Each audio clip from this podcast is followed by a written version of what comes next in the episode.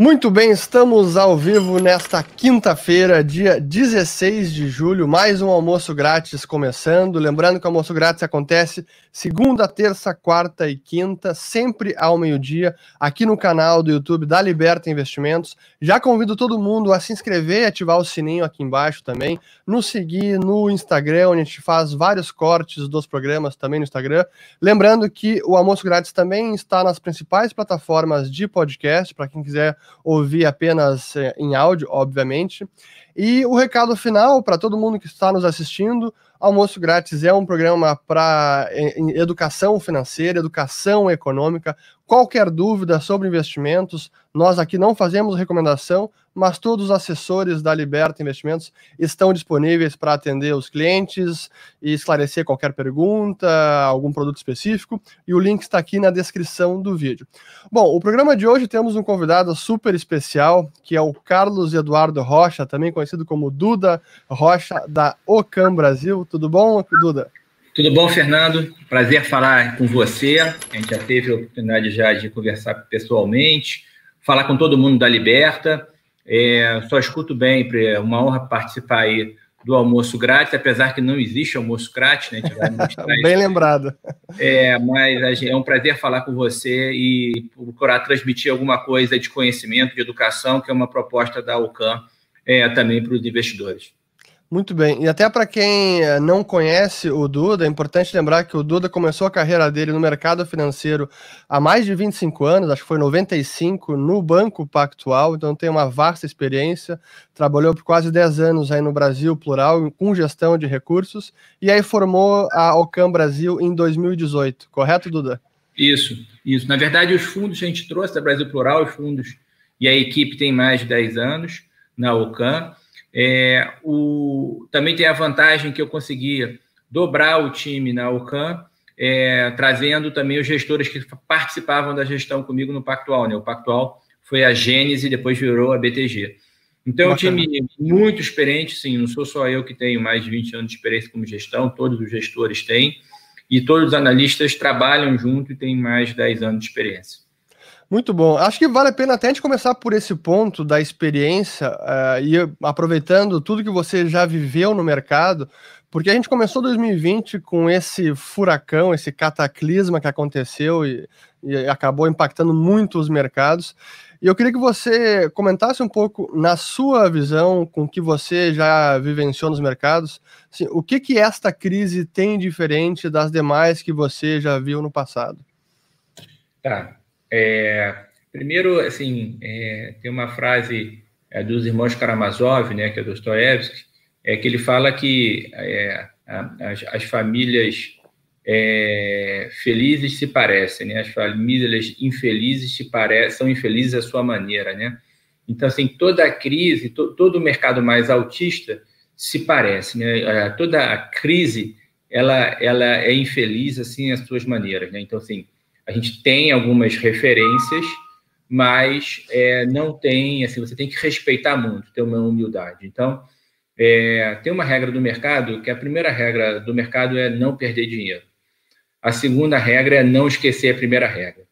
Então, toda vez que você tem uma realização forte, é, eu acho que um gestor de recursos de terceiros, né, como o da Alcan, você primeiro tem que se preocupar com o risco depois do retorno.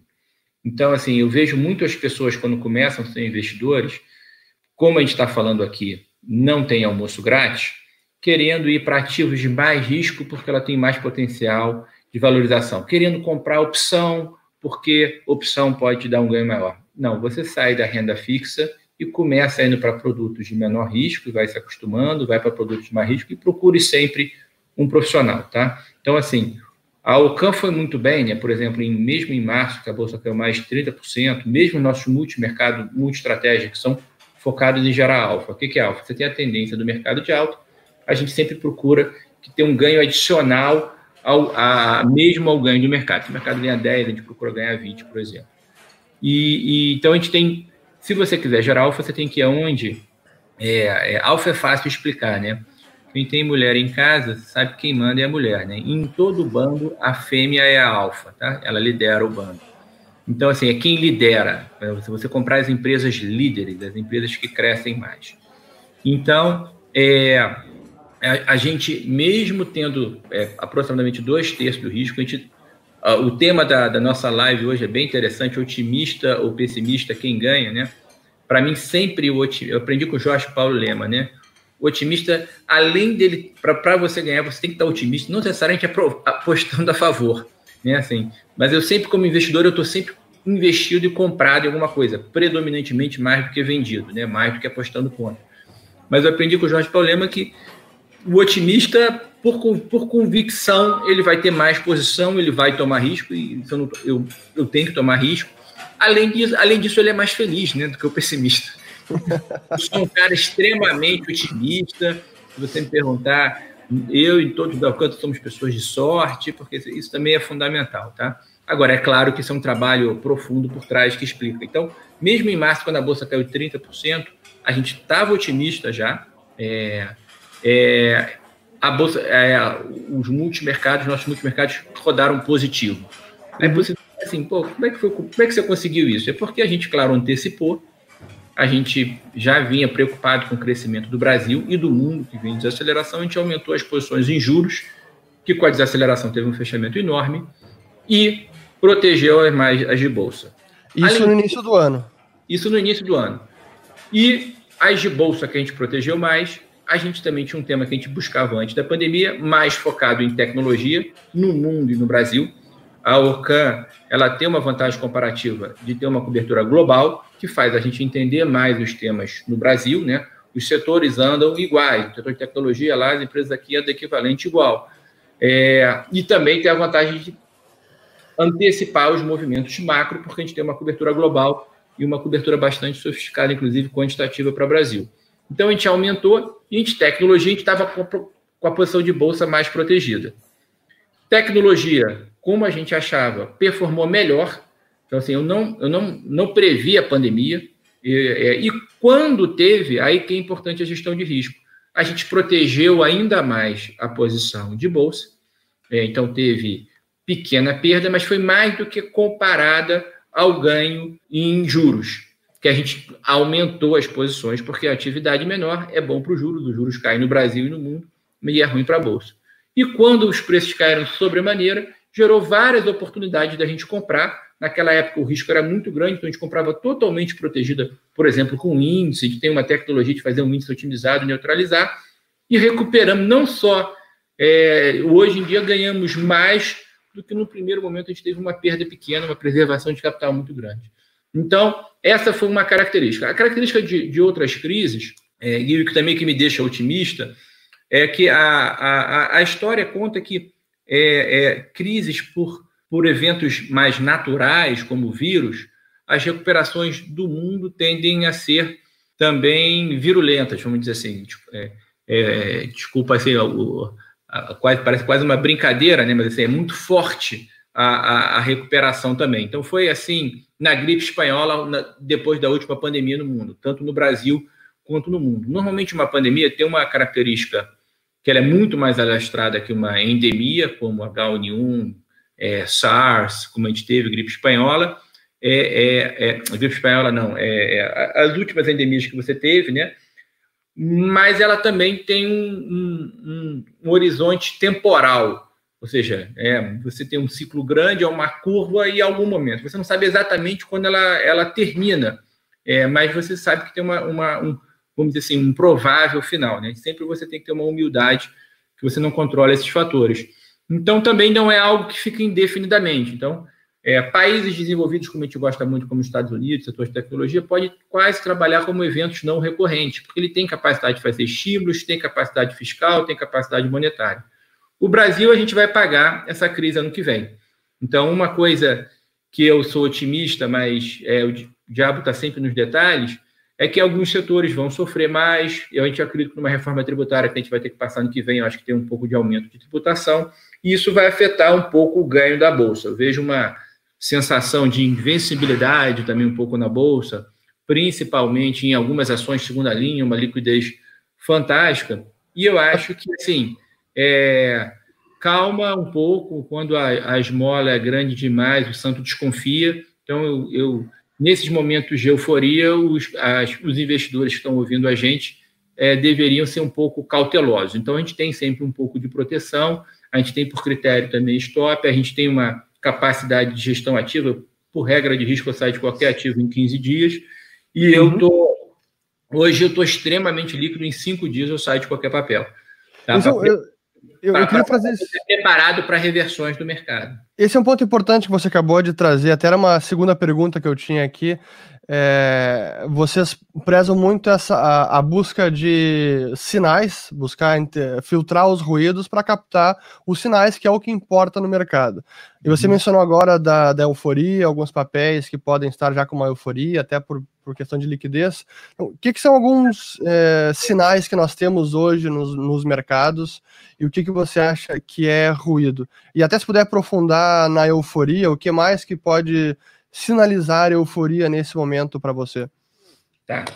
É, quais são alguns assim sinais importantes, tá? Então, primeiro, por que, que eu sou otimista?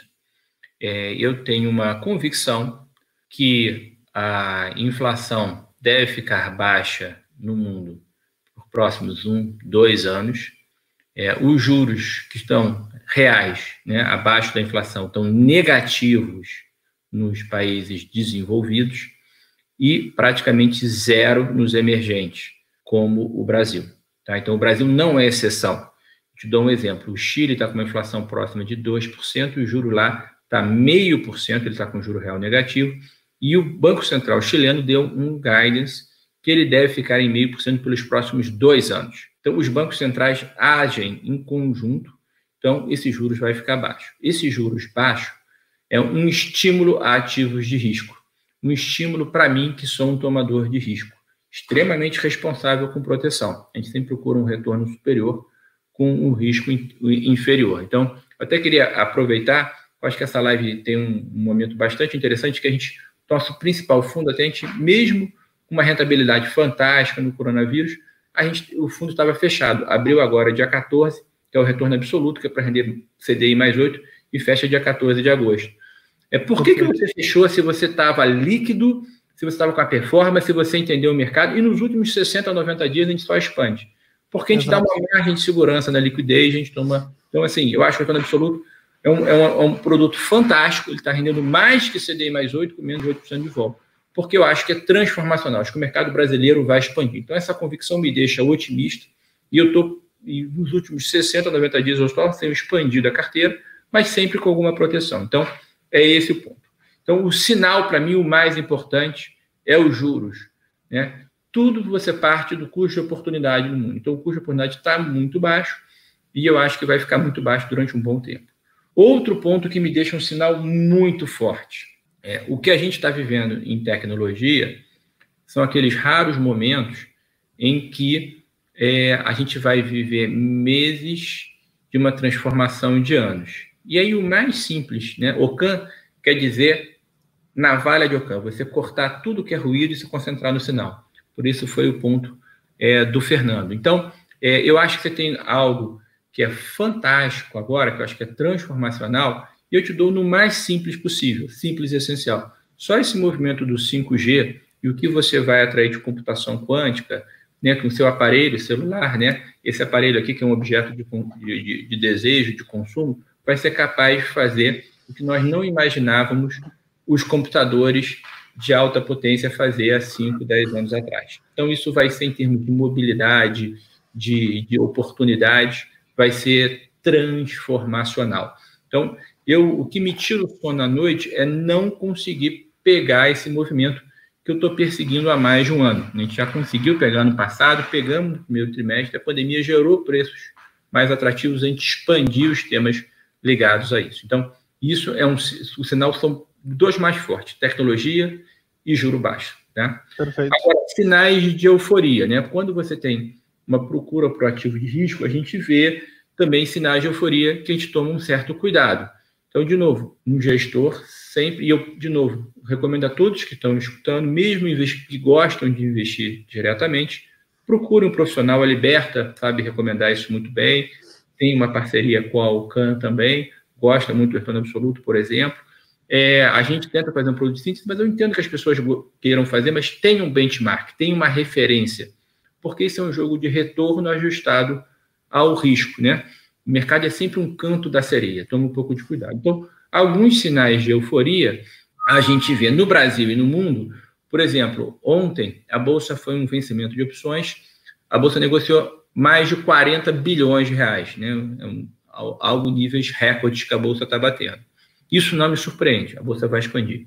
Mas alguns papéis negociaram só ontem mais de 10% de todas as ações que eles têm em circulação. Ou seja, isso significa que alguns papéis teve vários movimentos, principalmente pessoas físicas, comprando e vendendo o papel porque eles estão numa alta contínua. Giraram muito ontem, né? Giraram. Isso não é um movimento normalizado. Então, eu vejo alguns papéis, segundo a linha de empresas, que não são alfa, que não são é, líderes, é, negociando aos mesmos múltiplos. Quando a gente fala múltiplo, é, o mais comum é uma relação de preço-lucro, que é uma forma simples de você avaliar uma empresa, que é o preço dela, né, que significa que é o valor de mercado dela, comparada ao lucro dela. Então, algumas ações de segunda linha não estão com desconto nenhum em relação às empresas alfa líderes. Elas podem até tentar fazer um processo é, é, é transformacional, mas toma cuidado, principalmente em emergente como o Brasil, o líder ganha dinheiro, o segundo colocado empata e o resto é, não gera valor. A gente exige, quando a gente investe em empresas, que as empresas que a gente investe tenham uma geração de caixa maior que 10%. Então, tem algumas empresas que não estão passando nesse crivo, não são tão lucrativas, não têm margens tão altas, nem tão, tão crescimento, e está um otimismo inveterado. Ou, em outras palavras, podem entregar, mas não está ajustado exatamente ao risco. Então, não, não subestimem isso, porque reversões. No Brasil, uma coisa que é certa é que você, em algum momento, você vai ter crise. Né? A gente conseguiu produzir uma crise política no meio de uma crise de saúde. né? Nós somos talentosos nisso, né? É, mas, assim, eu não estou falando que as oportunidades, não. No Brasil, inclusive, comparado aos Estados Unidos, que você tem muito bom, porque os Estados Unidos têm mais oportunidade de tecnologia. Gente tem investimento em tecnologia até na China. Mas é, o Brasil é, é, tem um potencial de valorização maior do que os outros mercados, mas também tem mais riscos. Então, por isso que a, a, a tem mais volatilidade e a alta não é contínua. Tem que tomar um pouco de cuidado com isso nessa parte da euforia, até perguntar assim, é, vocês vendo esse cenário de algumas ações específicas, pode é, estar no momento de euforia, vocês evitam esse tipo de investimento nem estando exposto ou até aproveitam esse momento, de repente, para fazer uma proteção da carteira em outras posições, porque uma reversão nesses papéis pode até precipitar uma reversão no mercado como um todo? É. É, a segunda linha, normalmente, eu acho que ela não vai impactar tanto o mercado como um todo, tá? E eu não estou falando que esses papéis, como o americano fala fortemente, não tem fraudes no mercado, assim. É, é claro que, que há eventos também fortes, e a gente tem a política de investimento responsável, que considera, por exemplo, o ISG, né, ambiental, social e governança, que quando há fraudes mesmo, como aconteceu no IRB, que ela uhum. é, subestimou as provisões mínimas e está tendo que é, fazer um aumento de capital em relação a isso, fica uma empresa não investível, fica como a gente chama de blacklist. Né? É, governança para a gente é fundamental, você tem que ter confiança. Imagina se eu tenho um problema de governança com os meus clientes, né? os clientes não vão investir claro. na gente. É, a gente trabalha todo para servir os clientes, os, os, clientes em primeiro lugar. Eu, inclusive, nós da Ocan temos um alimento enorme, porque nós somos os maiores clientes wealth. Né? A gente vendeu o Banco Pactual na época, então todos tiveram liquidez, então tem uma vantagem que a gente é totalmente alinhado é, na cota com os clientes, somente na cota. Ninguém tem um, uma, uma, uma, uma, rentabilidade é, focada em seu desempenho é, individual, é todos pelo fundo. Tá? É, então, é, a gente sim, a gente fica, às vezes, vendido em alguns desses ativos. Tá?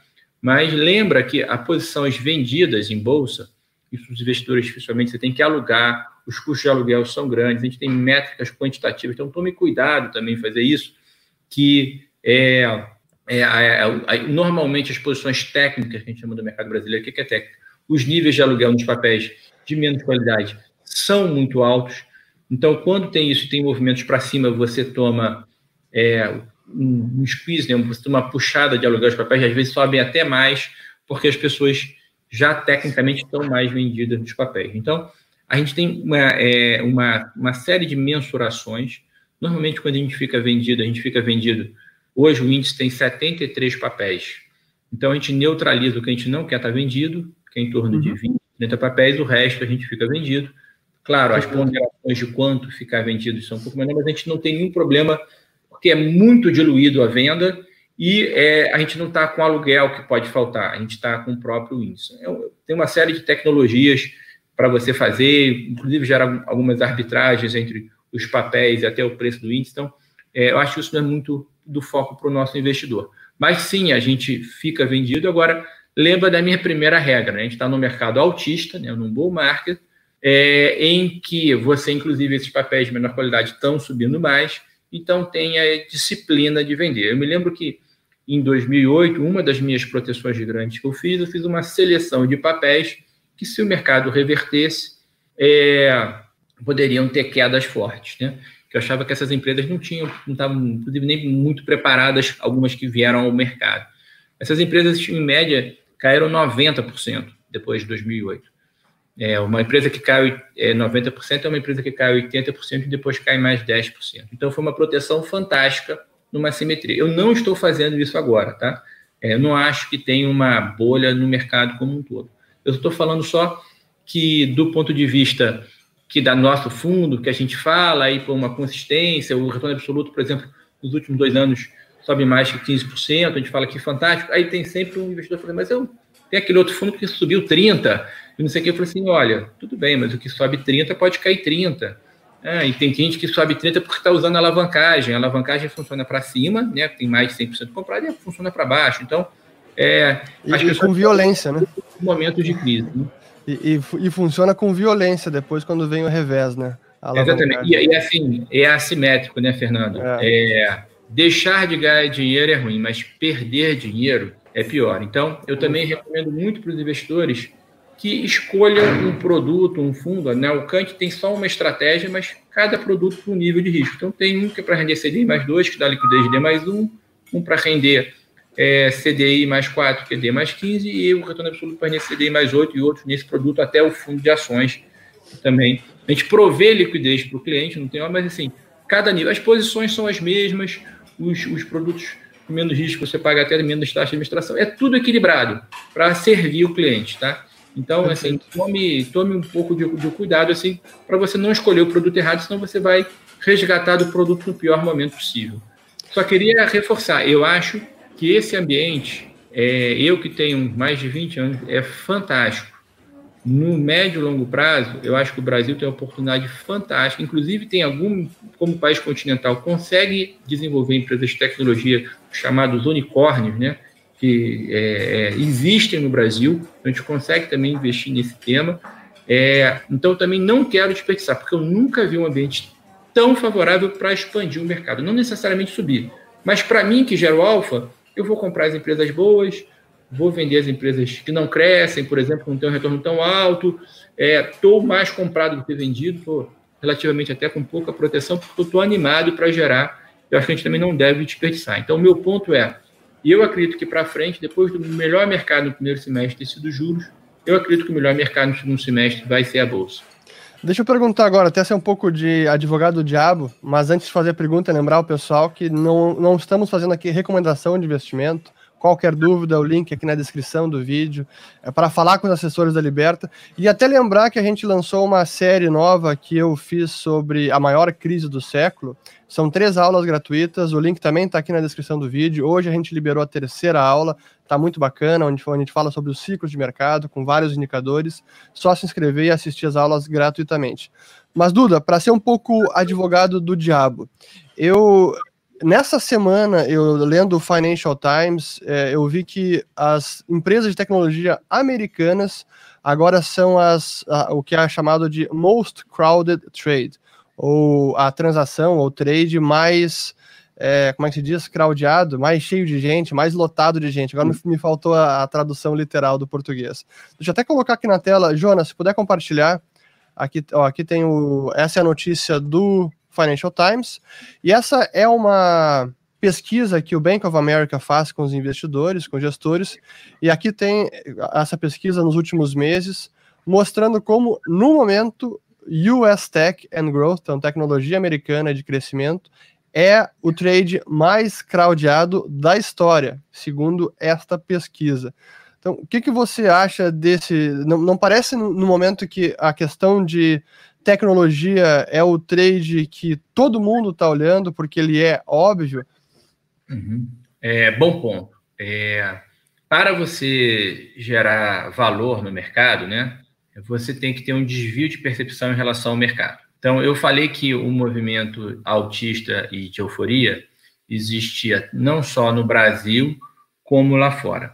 É, primeiro, Fernando, é, é, legal você levantar esse ponto, e legal que você está fazendo o papel do advogado do diabo. Então você fica, você vai ficar um pouco como o bad cup e eu sou o good cup, né? Eu sou o policialzinho e você é o mal.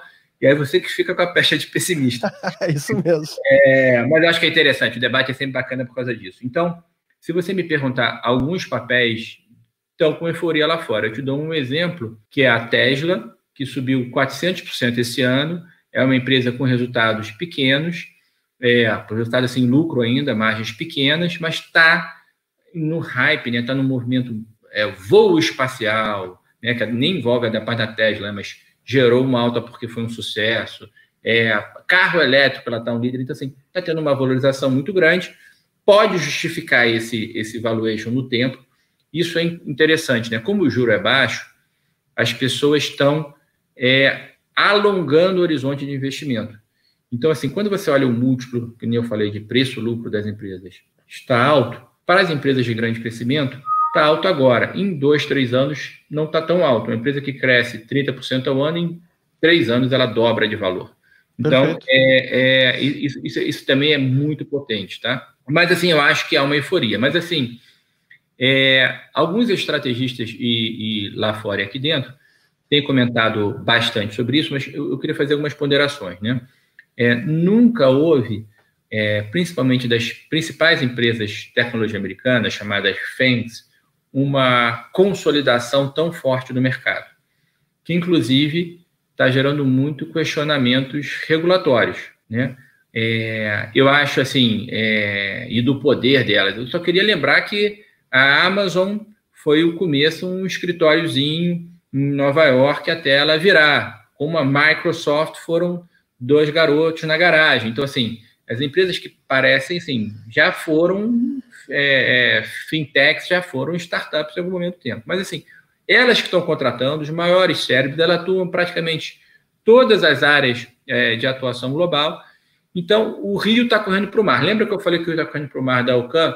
Que eu faço isso há mais de 20 anos, já era alfa e tudo mais, e os juros eram 40, 30, acima de 10%. Agora o juro foi para 2%, eu faço a mesma coisa, eu já ganhava mais CDI, agora ficou muito mais fácil para a gente. Então, é um momento fantástico. Então, assim, é, assim, ao final do dia, você tem as tendências, mas a gente tem uma disciplina enorme que a gente só compra o que a gente vê o potencial também no micro. Então, se você me perguntar, a Apple, por exemplo, que eu citei o caso do 5G, ela para a gente, a gente comprou ela 20 vezes lucro ano passado, ela subiu fortemente, ela está umas 30 vezes lucro, mas eu vou te falar, ela como empresa de consumo está é, tá mais barata do que a média das empresas de consumo no Brasil de segunda linha.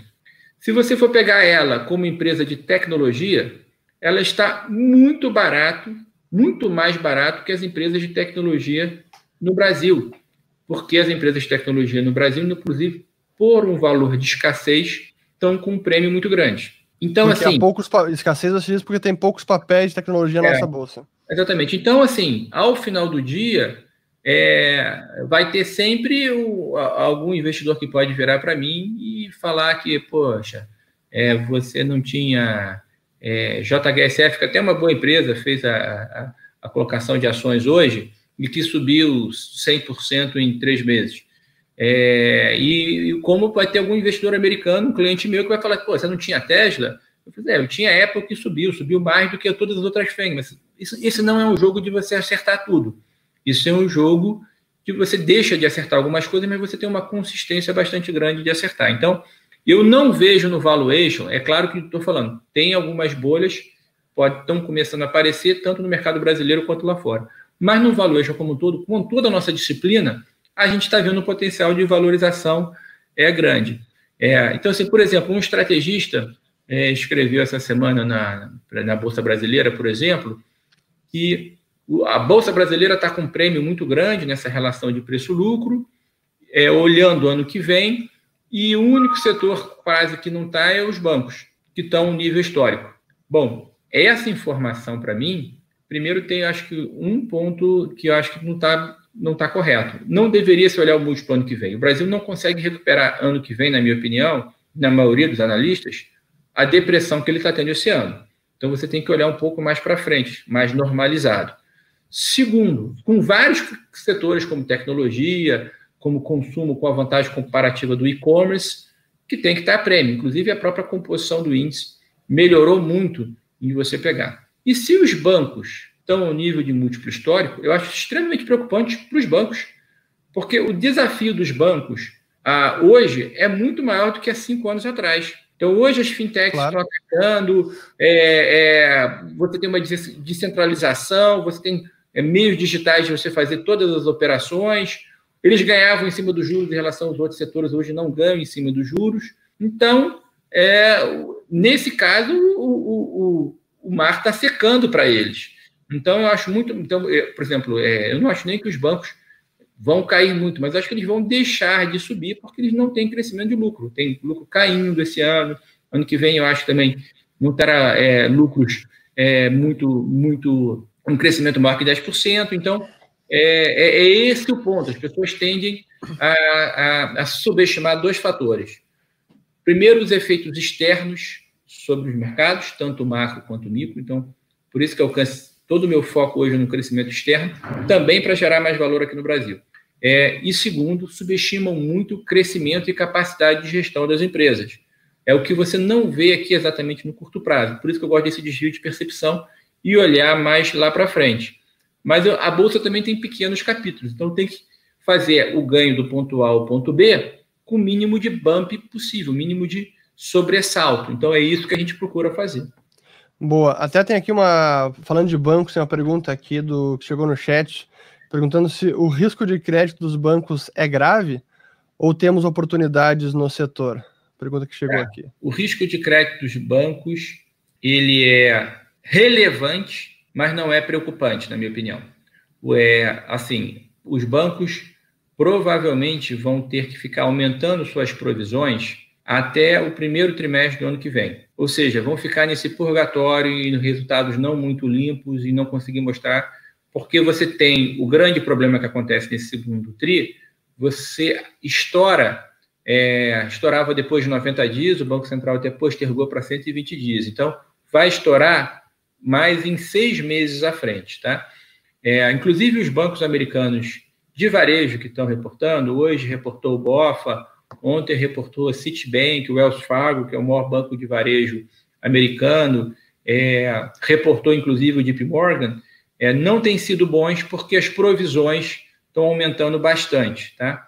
Diferente tá, do que a Liberta faz, do que as plataformas faz, por isso que a gente gosta, Morgan Stanley, Goldman Sachs são bancos ligados mais a trading, estão é, tendo re resultados recordes. Ou seja, as pessoas estão procurando risco, estão procurando ativos leves e os bancos tradicionais. Então, esse efeito é o mesmo no Brasil. Tá? Vão ficar em um ano em um purgatório um pouco de resultados. Tá? Então, ele é relevante. Agora, os bancos não têm Basileia, que é uma proteção, níveis de Basileia, proteção de balanço para aguentar? Não, eles têm é, principalmente os grandes bancos que estão listados aí, eu acho que não vai ter problema de grave, de, de, de risco, é, de balanço, de, de, um crédito maior. Deixa eu ver aqui, tem mais uma pergunta aqui que sobre é, o que, que poderia enfraquecer a, a tese sua de crescimento das empresas, e eu, eu juntando essa pergunta, é, o efeito do juro, especialmente no valuation, você sabe, fazendo um, o famoso fluxo de caixa descontado, uma redução da taxa de juros que tem impacto na taxa de desconto, gera um efeito brutal no valor das empresas. E talvez nesse primeiro semestre e o, o ano que nós estamos vivendo, a queda de lucratividade das empresas é mais do que compensada pela queda de juros. Então, no final das contas, o valor das empresas pode até aumentar, apesar de ter um ano ruim em 2020, talvez até 2021 porque a queda de juros ela é muito forte. Mas daqui para frente, falando de Brasil, é, quão sustentável é essa taxa de juros nesse patamar? Será que em 2021 ela já não pode aumentar? O que poderia, digamos, descarrilhar essa, a, a tese de cenário positivo para as ações brasileiras? Tá. É, ótimas perguntas, tá? É, é, primeiro, o efeito de crescimento. É, nós da UCAN, nosso time econômico, nossas discussões, nós não estamos é, otimistas em relação nem ao crescimento global, até a recuperação, principalmente nos dois países que, são simples e essenciais também para a gente, que é Estados Unidos e China, onde a gente tem investimento, está nos surpreendendo para cima. E a gente não é otimista no crescimento de Brasil. A gente tem umas projeções das mais baixas, a gente tem uma queda próxima aí de 6% no Brasil para esse ano, e tem gente falando de novo, eu, tô, eu acho que eu vou ganhar mais apostas que eu já ganhei no passado, é crescimento de até 5% ano que vem no Brasil. Acho que isso não vai acontecer, né?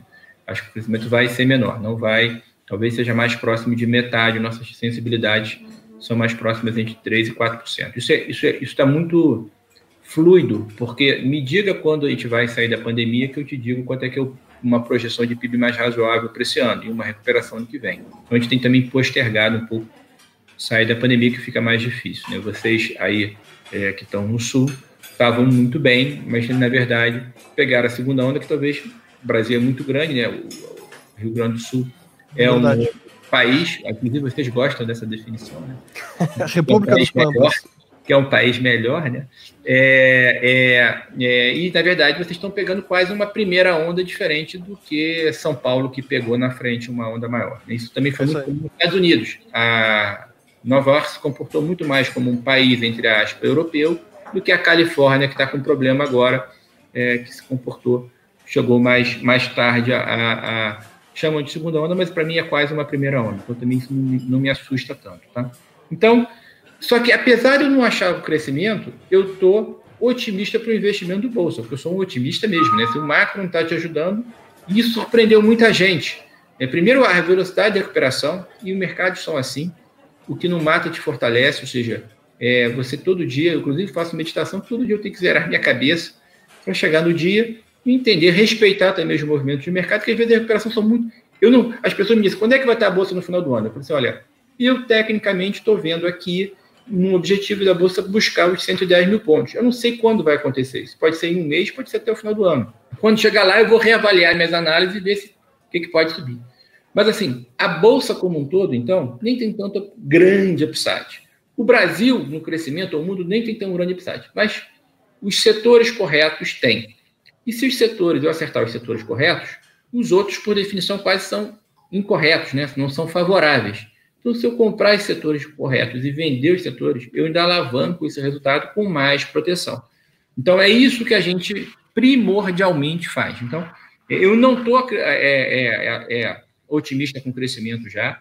Então, claro que se, se o crescimento for ainda menor, é, é, é, é, vai ser mais fraco. Se você me perguntar assim, o grande, o que te tira o sono à noite, é, continua, na minha opinião, sendo os riscos exógenos de fora do país, porque as expansões fiscais foram tão grandes que é provável, isso demora um pouco, então não é um capítulo para agora, mas isso vai acontecer no que vem, e você pode ser que uma Itália que passou por uma crise mais forte, já tinha um endividamento maior e tem um, um sistema bancário mais alavancado, gere problema, e aí, por efeito contágio, vai afetar o mundo inteiro. É, me preocupa o Brasil se ele não fizer as reformas que vai ter que fazer ano que vem, porque gastar mais é fácil, reverter isso é muito difícil. Então, a gente não vai atingir plenamente, mas algo a gente vai ter que fazer. É, de privatização, inclusive. Então, eu, eu acho que vai fazer, tá? A gente, aos trancos e barrancos, a gente vai nunca plenamente como nós liberais, né, Fernando, gostamos, mas é, acho que a gente vai fazer. Então, é isso que me tira o, o sono. Eu acho que a gente globalmente vai ver alguns países em dificuldades porque a crise foi muito grande. Eu acho que o, o purgatório disso vai ser passado os estímulos a partir do quarto trimestre, vai ser grande em alguns países, alguns países não vão sair bem disso e vai ter um efeito contágio, tá? É, é, o efeito dos juros, tá? É, claro, isso também afeta muito, isso é para setor para setor, né? Uma coisa bastante interessante foi o que eu falei, as empresas de crescimento são as que mais se beneficiam de um juro baixo, porque se o valor dela está mais no tempo, mais à frente, se a, como ele falou, o fluxo de caixa é menor, a taxa de desconto é menor, você tem o valor mais à frente. Às vezes eu vejo as pessoas recomendando empresas de dividendos porque o, o dividendo que ela paga está acima dos juros. Mas não são as empresas que mais se beneficiam. Normalmente, uma empresa que paga muito dividendo, paga muito dividendo porque ela não tem aonde reinvestir na própria empresa e porque ela vê um crescimento mais baixo à frente. Então, acho que elas podem efetivamente andar melhor do que os juros, mas não vão ser as mais beneficiadas, tá? Então, também vejo um pouco isso de confusão. Mas, ao final do dia, o meu custo de oportunidade não é o dos juros 2%. Toda a ação que eu compro é para ganhar no mínimo 15%. Tá? Porque você tem que ter uma margem de desconto enorme. Quanto mais em Brasil, que até o passado claro. é incerto, os riscos são maiores. Está aí o meu pessimista aí, agora no papel aí, é, que está confirmando os riscos macros são grandes, né? É, então, é, é, é, assim, não, isso é um efeito favorável, o que, e se isso para frente vai ser verdade. Então, de novo, o Brasil ele se esforça muito para não dar certo, né? como país continental, como país é, com empresas fortes. Né? As empresas na Bolsa são muito boas. Né? Inclusive, a adversidade, né, como eu te falei, que não te mata, te fortalece. O Brasil, pelo fato de ter passado tantas crises agudas, as empresas são muito preparadas para passar por isso. Né? Então, essa é aquele, aquele, a gente passou por alguns hecatombes, né? Claro. Alguns hecatombes, só as baratas cascudas aguentam, né? Assim, passam por isso. Então, tem muita empresa muito. É, parece que eu estou falando igual carioca, né? Assim, casca grossa, né? Assim, que aguenta muito desaforo, muita é, guerra nuclear ali em cima dela. Então, isso é uma vantagem das empresas brasileiras. E são fortes e normalmente são mais dominantes no mercado que o mercado lá fora, né? Então, é, tem essa vantagem comparativo. Então, o que eu acho que o Brasil, ele não vai ficar com juros de 2%.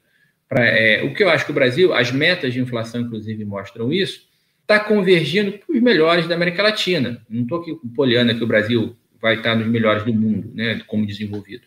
Mas você tem uma convergência do Chile, Colômbia, Peru, de um metas de inflação a 3% e juros reais aí normalizados de 4%, 5%. Né? Então, eu acho que, assim, inclusive essa, um pensamento econômico mais convergente com as melhores práticas, depois de a gente ter feito todos os erros da deterioração macro, das escolhas políticas, inclusive, ali próximo de 2015, que gerou uma recessão brutal, a gente tem uma convergência a mais, independente até um pouco da ideologia, para as melhores práticas globais. Isso foi uma evolução do Brasil.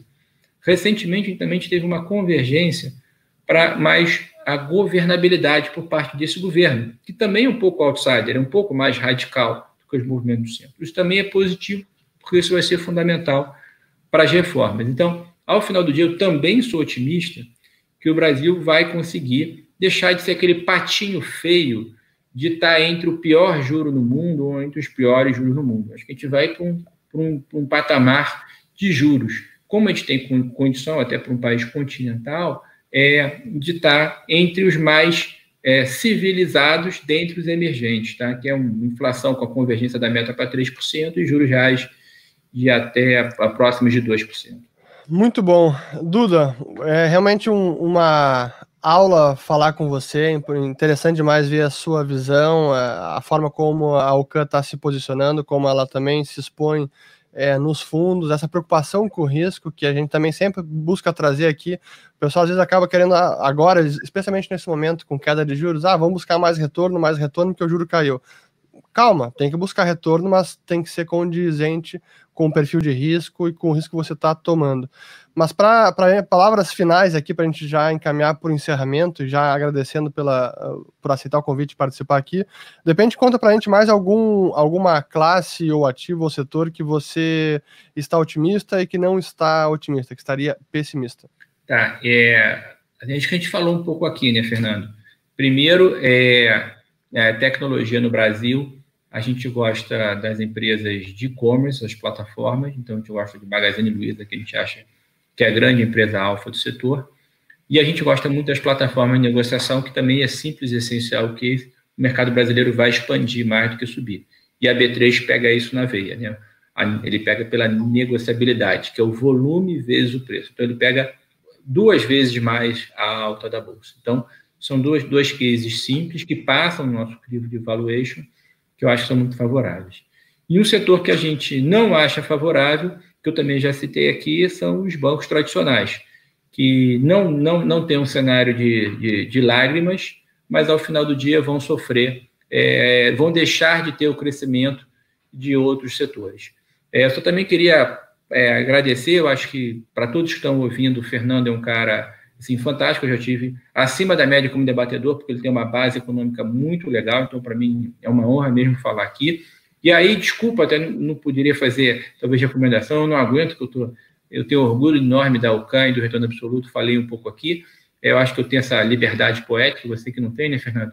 Mas Exato. eu queria também elogiar muito a Liberta, e eu acho que também eu falei, da mesma forma que eu falei que procurem um, um gestor, um bom gestor de risco, assim, errar, todos erram, mas o que, que eles fazem quando erram? Eles efetivamente baixam o risco, ele tem um histórico bom, como é que é o comportamento?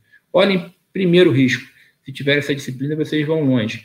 E eu, do meu ponto de vista também, procurem também sempre um assessor. Então, ah, o time da Liberta é fantástico, ele vai saber fazer uma diversificação, ele vai inclusive, a gente se orgulha muito que os produtos da UCAN, além de aumentar o retorno, quando você faz uma diversificação, ele diminui o risco do portfólio como um todo, porque não são correlacionados. E o time da Liberta faz muito bem. Então, também procure um assessor para ajudar vocês. Muito bem. É, pessoal, para a gente já encerrar apenas os recados finais, é, qualquer dúvida, link aqui na descrição do vídeo para falar com os assessores da Liberta. O almoço grátis volta na segunda-feira que vem, dia 20 de julho. Espero que tenham gostado desta conversa de hoje com o Duda Rocha da Ocan. E Duda, mais uma vez, muito obrigado, um grande abraço. Obrigado, Fernando. Obrigado a todos. Sorte, saúde e sucesso. Tchau, tchau, pessoal. Um abraço.